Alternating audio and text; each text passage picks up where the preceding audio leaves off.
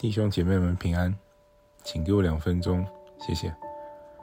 在马太福音第五章十四节说道：“你们是世上的光，城造在山上是不能隐藏的。”在一家连锁旅店的广告中，只有一栋小楼耸立在黑夜里，唯一的亮光来自于门廊上靠近门口的一盏小灯。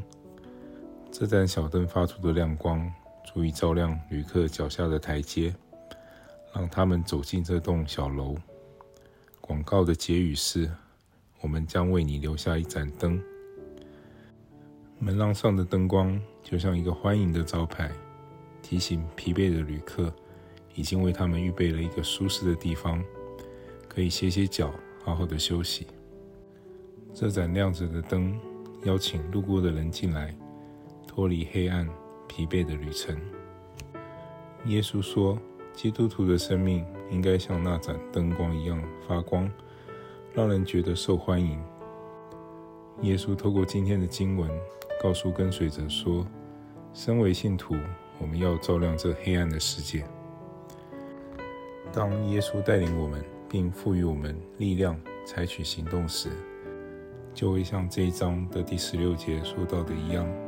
别人看见我们的好行为，便将荣耀归给我们在天上的父。当我们的生命散发光芒时，会让别人感受到我们乐意接纳他们，并愿意认识这世界唯一的真光——耶稣。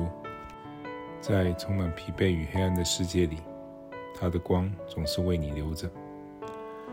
让我们一起来祷告：主啊，祈求你的每个儿女。都愿意成为你的器皿，透过我们发光，让别人能够看见，并也开始反映出你的荣光，同时吸引更多的人来归向你。以上祈求的祷告是奉靠我主耶稣基督的圣名，阿门。